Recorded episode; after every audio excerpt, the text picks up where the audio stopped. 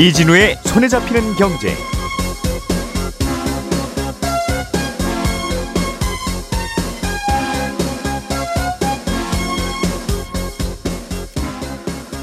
안녕하십니까 이진우입니다. 경기도가 유료 민자도로였던 일산대교의 통행료를 무료로 바꾼 건 위법이라는 법원의 판결이 나왔습니다. 가상화폐 비트코인의 가격이 요즘 크게 떨어지고 있습니다. 글로벌 가상화폐 거래소의 유동성 위기가 원인이라는 얘기가 함께 나옵니다. 미국의 중간선거 개표가 진행 중입니다. 선거 결과에 따라서 미국의 정책이 달라질 수도 있고 또 그 정책이 달라지면 우리에게도 꽤 큰 영향을 줄 수 있겠습니다.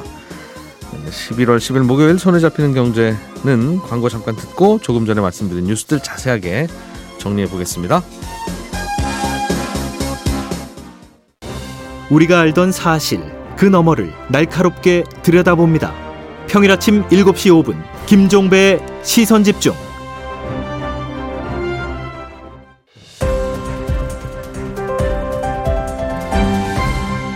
이진우의 손에 잡히는 경제.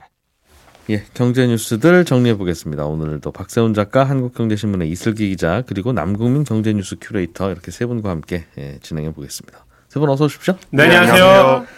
자, 오늘은 이 뉴스부터 먼저 들어보죠. 어, 일산대교의 통행료를 무료로 바꾸는 걸 네. 두고 경기도와 일산대교 측이 법정에서 다퉜는데 법원은 일산대교 쪽이 좀 억울했겠다라고 네, 손을 들어준 거죠. 그렇습니다. 음. 일단 일산대교가 어떤 곳인지부터 말씀을 잠깐 드리면 예, 한강 북쪽에 있는 경기도 고양시랑 한강 남쪽에 있는 경기도 김포시를 잇는 다리인데 예, 민간 자본으로 지어진 거고요. 음, 지어진 후에 국민연금 인수를 해서 국민연금이 지분 100%를 가지고 있는데 음. 28개 한강 다리 중에 유일하게 유료 도로입니다. 통행료가 있어요. 예, 건설하는 데 들어가는 비용을 통행료를 받아서 회수하는 구조로 계약이 돼서 그런 건데 음, 통행료가 다른 민자도로에 비해서 3배, 4배 정도 비쌌습니다. 예, 그러니 이 도로를 지나서 출퇴근을 하는 지역 주민들의 불만이 높았거든요.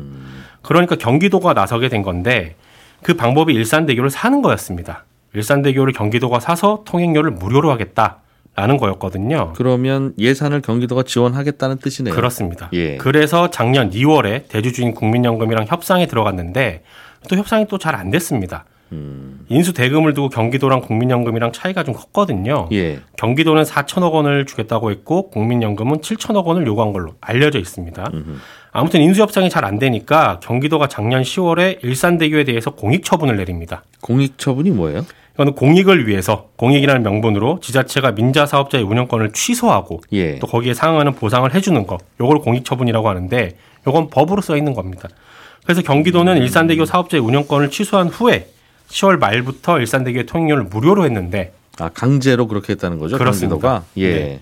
일산대교 측에서 아니 이런 게 어디 있습니까? 이 건은 법정에서 그럼 한번 다퉈봅시다. 라면서 소송을 하게 됩니다. 다만 그 소송이 언제 끝날지 모르니까 일단 통행료를 무료로 한 건 판결 나올 때까지는 멈추게 해달라. 예, 라고 법원에 요청을 했는데 법원에서 이 요청을 들어줬습니다.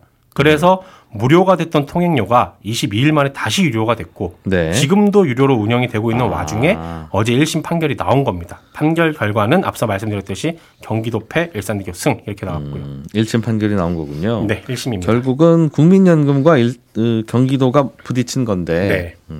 우리 입장에서 보면 둘 다 정부 쪽 아닌가 하는 생각은 듭니다만. 네. 어, 그러니까 결국은 전 국민의 돈을 모아서 운영하는 국민 으, 연금의 돈을 네. 경기도 특정 지역의 사람들을 위해서 쓰는 게 맞냐 안 맞냐 그렇죠. 그 논란이겠어요. 그렇습니다. 법원이 일산대교 쪽 손을 들어준 이유는 어떤 배경이랍니까? 판결문 전문이 공개가 안 돼서 그 내용을 다 보지는 못했는데 네. 언론에 보도된 내용을 종합해 보면 재판부 입장은 이런 겁니다. 일산대교의 통행료가 이용자들에게 부담이 되는 건 맞다. 그건 사실이다. 예. 그러나 그 부담이 되는 정도가 그 도로를 이용하는 사람들의 편익에 비춰볼 때 기본권이 제약될 정도는 아니다 라는 거예요. 이게 무슨 얘기냐면 경기도가 아까 말씀드린 공익 처분을 할 때 내세운 명분이 국민은 국가로부터 교통기본권을 보장받을 권리가 있고 도로는 엄연한 공공재이기 때문에 예. 사기업일지라도 불합리한 운영으로 정부와 국민에게 과도한 부담을 지운다면 이건 시정해야 한다 라는 명분이었어요. 그런데 이 명분에 대해서 재판부는 일산대교의 통행료가 기본권을 침해할 정도는 아니다. 라고 본 겁니다. 다만 어제 이제 판결이 나오고 나서 경기도가 항소를 하겠다고 했거든요. 예. 그럼 또 이제 항소심 결과가 나올 때까지 그게 언제일지는 지금으로선 알기가 어려운데 음. 아무튼 그때까지는 계속 일산대교는 유료로 운영이 되는 겁니다.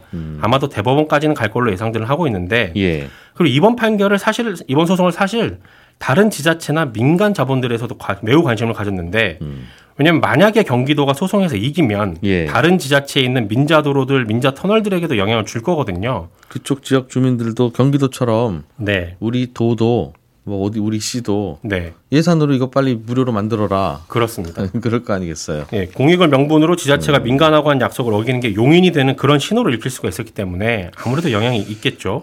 그리고 민간 자본 입장에서는 이런 사업에 뛰어드는 게 정부나 지자체를 대신해서 리스크를 또 안고 투자를 한 건데 처음 했던 약속을 어기고 계약 조건을 바꾸게 되면 예. 그 손해는 어떻게 보상을 받아야 할 것이며 그럼 누가 앞으로 이런 사업에 뛰어들겠느냐 이런 우려들을 많이 하고 있었기 때문에 예. 소송에 관심을 가질 수밖에 없었고 지자체는 또 지자체대로 관심을 가질 수밖에 없었던 그런 소송이었습니다. 음. 그러니까 이 사람들 많이 안 사는 곳은 조- 도로를 놓든 철도를 놓든 무슨 시설을 하든 다 적자일 텐데 네. 그렇다고 사람들이 아예 안 살면 몰라도 조금 사시는 분들 그 지역에는 그럼 아무것도 없어야 되느냐 네. 하면 또 그것도 아니고 아니죠. 예. 그렇다고 그럼 있는 거 다 똑같이 해드려야 되느냐 하면 이제 나라 돈이 더 비효율적으로 쓰일 수 있는 거니까 네. 적정한 지점 찾는 건데 그 어렵습니다. 아, 그건 참 어려 어려운 일이나 이미 만들어 놓은 유료 도로를 이런 식으로 갖고 가는 건 아닌 것 같다. 네. 그런 게 일단 1심에 판결입니다. 음, 그렇군요. 알겠습니다.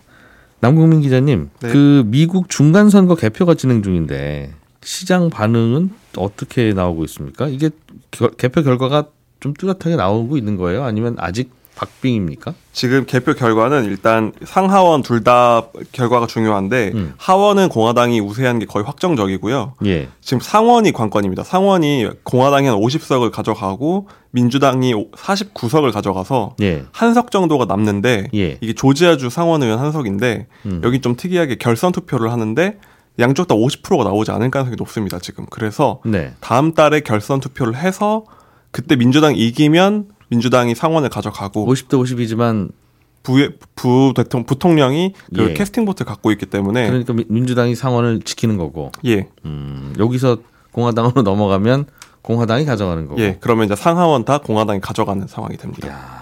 굉장히 팽팽합니다. 음. 그럼 상원 결과는 한참 있어야 되겠군요. 예, 그- 다음 달이나 돼야 나옵니다. 결과가. 예. 알겠습니다. 시장의 반응은 어떻습니까? 중간 선거가 또 어떤 의미가 있는지 이것도 또 분석이 들어갈 텐데. 일단 그 11월 8일 날 이제 중간 선거 치러지기 앞 두고 3거래일 연속 상승을 했거든요. 예. 요즘 같은 분위기에 미국 주식이 며칠 연속 상승하는 건 오랜만이었기 때문에 일단 시장 분위기가 화색이 돌았고 예. 특히 제조업이 많은 다우지수의 상승률이 높았어요. 음. 보통은 좀 나스닥이 탄력률이 탄력이 강하기 때문에 이런 경우 먼저 많이 오르고 많이 빠지고 이런 경우가 많은데 네. 이번에 좀 독특하게 다우지수가 굉장히 좀 많이 상승을 했고요. 음. 또, 또 가장 중요한 건 채권 가격이 많이 올랐습니다. 음. 이 말은 이자율이 거꾸로 그 역수 관계인 이자율은 상당히 좀 내려갔다. 예. 그렇기 때문에 요즘에 이자율 때문에 굉장히 힘들었잖아요, 시장이. 그렇기 때문에 시장이 어느 정도 숨통이 트이는 호재로 받아들이고 있었다고 볼 수 있습니다. 그러니까 시장에서는 중간 선거 때문에 뭐 물가 잡는다고 하면서 이런저런 그 시장에 부담 주는 정책을 많이 써왔는데 중간 선거 이제 다 어떻게 되든 끝날 거니까 네. 선거용 없던 정책 압박은 사라질 것 같다는 그런 기대감이 있었나 봐요. 예, 일단 시장에서는 딱 그런 기대를 하고 있는데요. 예. 일단 하원만이라도 공화당이 가져간 건 거의 확실하기 때문에 예. 바이든 행정부가 뭔가 강력하게 추진해왔던 정책들이 다 제동이 걸릴 가능성이 높다 이렇게 보고 있습니다. 대표적으로 이제 시장이 좀 불편해하는 정책들은 뭐냐면 화석연료 기업들에 대한 강력한 제재. 예. 이번 선거 기간 동안도 또 바이든 대통령이 석탄 발전소 모두 없애겠다고 해가지고 또 깜짝 놀란 경우가 있었거든요. 예. 그런 것도 있고 빅테크 기업에 대한 강력한 규제 음. 그리고 법인세 인상 뭐 그리고 지출 증가 이런 것들이 줄줄이 하원에서 막힐 가능성이 높다 음. 이런 기대를 하고 있습니다. 전반적으로 민주당 정책이 시장 입장에서는 마음에 안 들었군요 그동안. 그렇습니다. 시장에서는 굉장히 불편한 점이 많았기 때문에 예. 그런 것에 대해서 좀 제동이 걸릴 거란 기대가 있고요. 음. 지금 상원은 가져가지 못할 가능성도 있는데 이런 반응이 나오는 건 어찌됐든 하나라도 가져가면 입법권을 좀 음. 견제할 가능성이 높기 때문에 상원 결과를 보지 않고도 시장이 좀 기대를 하고 있는 상황이었다. 할 수 있습니다. 시장은 공화당을 응원했다. 예. 알겠어요.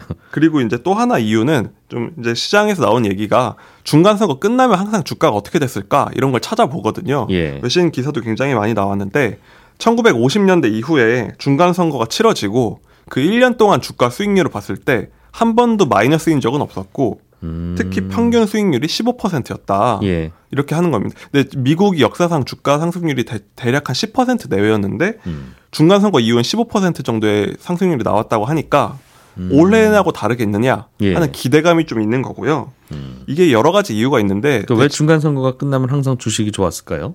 대체로 분석한 이유가 일단 중간 선거 끝나면 그때부터 다음 대선에 대한 그 준비가 시작되거든요. 예. 그러니까 정부가 대통령도 좀 규제를 나섰던 대통령도 어느 정도 부양책에 나서고 음. 좀 과 좀 과도한 정책을 좀 지양하는 면이 있을 것 같고 예.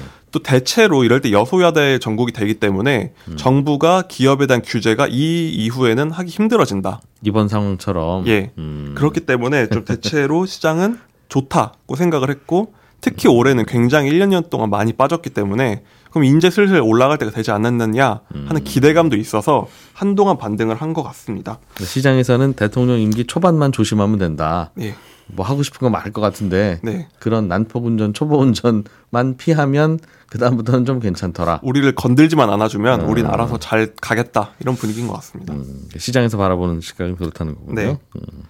업종별로는 그러면 그 동안에는 바이든 정책에 수혜를 받은 업종도 꽤 있었을 테고 예. 말씀하신 대로 아유 정말 바이든만 대통령 아니었으면 진짜 좋겠네 하는 업종도 있었을 텐데 희비가 좀 엇갈리겠어요. 가장 화색이 도는 건 화석연료 업계인데요. 예. 기름값이 오르면 대통령 지지율이 떨어지는데도 바이든 행정부는 계속 이 화석연료 추가 공급에 대해서 좀 이제 협조적이지 않은 모습을 음. 보여왔어요. 규제도 많이 해오고. 석유 좀 더 캐면 기름값 떨굴 수 있을 텐데도 안 했다는 거죠. 예. 음. 왜냐면은 좀 민주당의 복잡한 사정이 있는데요. 민주당 안에서도 당내 진보파 같은 경우 굉장히 큰 개파가 있는데 예. 이 개파는 화석연료에 매우 적대적입니다. 음. 근데 바이든 정부 자체가 그렇게 지지율이 높지 않기 때문에 예. 이런 당내 사정도 고려해서 화석연료 지원에 대한 굉장히 좀 부정적이었는데요. 그러니까 유가가 상승하는데도 뭐 화석연료의 기업에 대한 뭐 대출을 늘리거나 뭐 국유지 뭐 이제 석유가 매장돼 있을 걸로 보이는 국유지를 싸게 임대해 준다든지 예. 아니면은 캐나다와 연결되는 커다란 송유관을 연결해 준다든지 이런 거 협조를 안 했는데요. 아무래도 하원이 공화당에 넘어가면 벌써부터 하원 예비 예, 앞- 하원 원내 의장이 될 뿐이 이런 거 다 지원해 주겠다고 얘기를 하고 있거든요. 예. 그래서 업계는 굉장히 기대를 하고 있고 음. 그리고 뭐 법- 법인세 뭐 부담 이런 것도 좀 줄여줄 수 있다고 하는데 가장 좀 걱정하고 있는 건 신재생 에너지 음. 그리고 전기차 업계라고 볼 수 있습니다. 그 반대편에 서 있다고 볼 수 있죠. 항상 그러니까 이게 걱정은 친환경 전기차 쪽이 좋은 거냐 아니면 화석 연료로 가야 되는 거냐 이거야 뭐 논란의 여지가 있으니까 있다고는 치는데 문제는 이렇게 정치권의 정책이 바뀔 때마다 이렇게 왔다 갔다 하면 이거 친환경 쪽 투자했던 기업들은 괜히 투자한 게 되잖아요. 또 이렇게 되면 그렇다고 이제 또 투자 안 할 수 있느냐 하면 또 다음 선거 때 어떻게 될지 또 모르지 않습니까? 그래서 사실 그런 불확실성이 가장 큰 문제인데 예. 좀 시장이 근데 여소야대를 좀 반기는 이유는 음. 만약에 공화당이 그런 걸 다 뒤집는 법을 만들고 싶어도 예. 바이든 행정부는 또 거부권이 있잖아요. 음. 그렇기 때문에 그런 급격한 변화는 또 행정부가 못하게 할 것이고 음. 그러면은 양쪽 다 어느 정도 절충을 찾아가지고 현재 상황에서 그냥 스톱될 거다. 예 근데 더 무리하게는 가지 않는 상황을 가장 기대하는 것 같습니다. 그렇군요.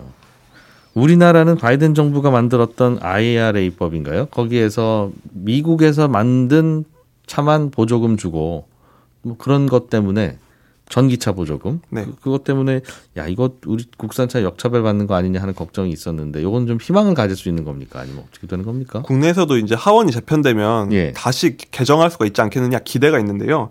결과적으로는 좀 결론적으로는 현실적으로는 어려워 보입니다. 예. 이달 초에 한국은행이 중간 선거 후에 과연 이 법이 개정될 가능성이 있는가 연구한 보고서를 냈는데요. 음. 이 보고서에서도 개정은 어려울 것 같다고 예상을 했습니다. 예. 왜냐하면은 공화당이 개정을 해도 바이든이 말씀드린 것처럼 거부권을 행사 할 가능성이 높고 음. 자기의 대표 법안이니까 그리고 공화당도 민주당 못지않게 자국 내 산업 육성에 관심이 많기 때문에 음. 굳이 다른 나라 기업의 편의를 봐주는 방향으로 예. 음. 이걸 바꿀 가능성이 높지 않다는 겁니다. 뭐한 가지 가능성이 있다면 좀 적용 유예가 길어지는 정도로 배려해주지 않을까는 기대를 품고 있습니다. 미국의 중간 선거 결과가 그럼 공화당의 승으로 어, 결과가 나면 우리한테 미칠 또 다른 영향은 어떤 게 있을까요? 일단 체감할 수 있는 가장 큰 영향은 환율인데요. 요즘 환율 보고 다시 깜짝 놀라신 분이 많을 텐데 네. 어제 최근까지 환율이 급락해서 1,360원대까지 내렸습니다. 음. 이게 보름 전까지만 해도 1,450원을 터치하는 사- 터치할 수 있는 상황이었거든요. 예. 그러니까 100원 가까이 내린 건데요. 중간 선거 이게 어떤 기대가 있냐면 중간 선거 후에는 공화당이다 보니까 네. 공화당은 재정 지출을 좀 줄이자는 입장이니까 재정 지출이 줄 것이고 화석연료 공급은 느니까 음. 좀 인플레 압력이 줄고 인플레 압력이 줄면 우- 좀 금리의 고점이 낮아지지 않을까. 예. 그럼 강 달러가 조금 약해져서 원화나 다른 나라 국가 통화들도 좀 다시 숨통을 돌리는 그런 상황을 기대하고 있습니다.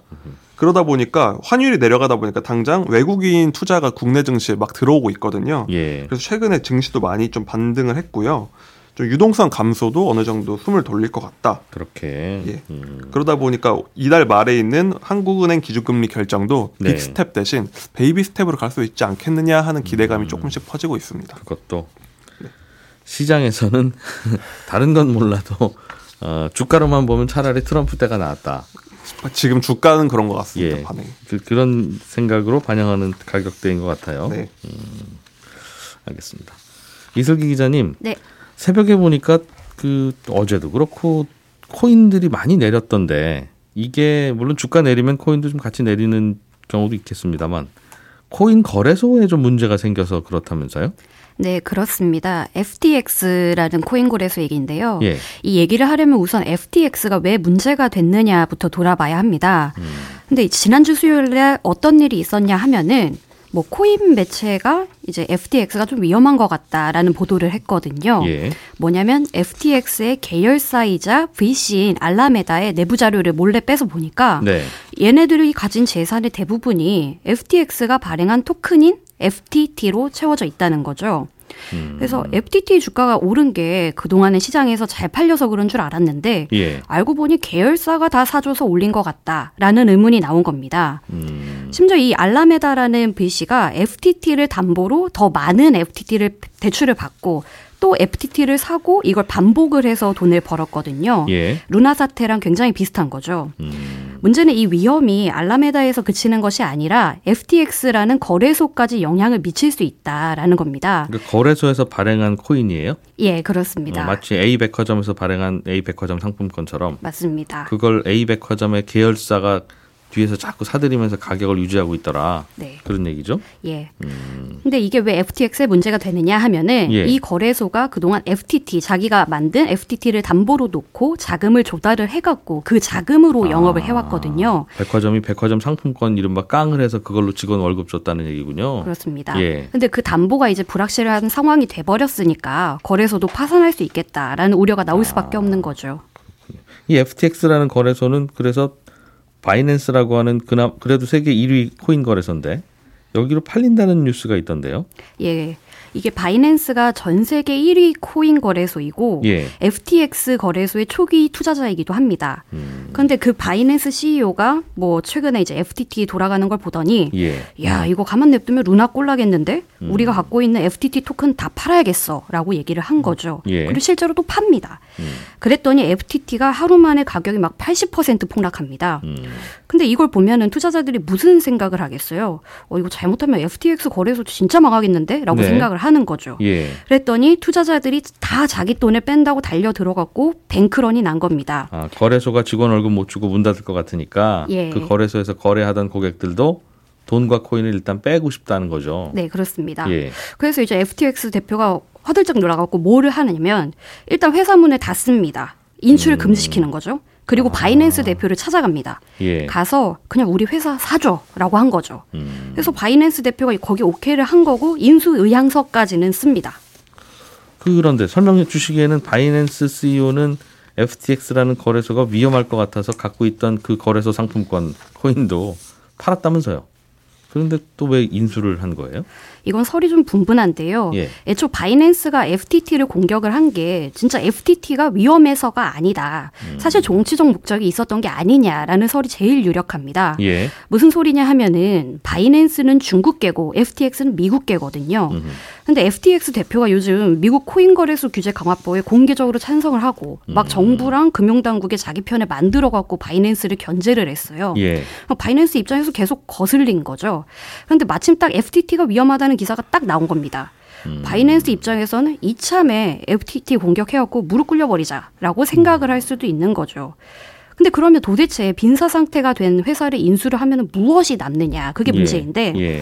사실 FTX가 3위 거래소라고는 하지만 바이낸스의 10분의 1밖에 안 됩니다 거래량이. 그러면 인수해도 경제적 실익이 크지는 않다는 거죠. 그렇군요. 그런데 왜 인수하면은 이 FTX가 쌓아놓은 정계 연줄 이런 걸 이, 이용할 수가 있다는 겁니다. 회원들은 빠져나간 거래소라도 어, 이런저런 네트워크나 혹은 뭐 회원 명단 이런 거 있으니까 그렇습니다. 그렇군요.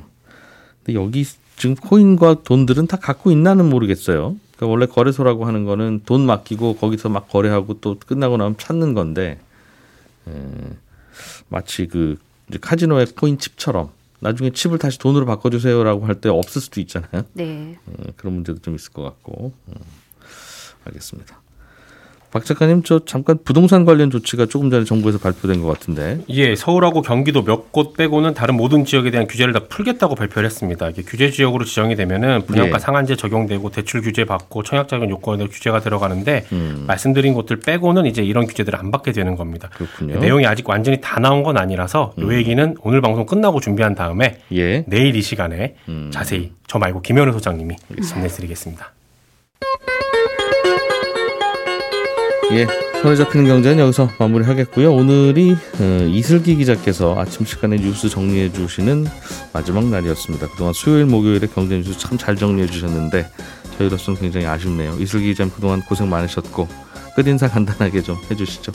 아, 네. 제가 쉽게 전달을 하려고 노력을 많이 했는데 잘 전달이 아, 됐을지 모르겠습니다. 얼마든지 뭐 잘해 주셨습니다. 예. 들어주셔서 감사합니다. 네, 이슬기 기자였고요. 저는 내일 아침 8시 30분에 다시 돌아오겠습니다. 이진우였습니다. 들어주신 여러분 고맙습니다.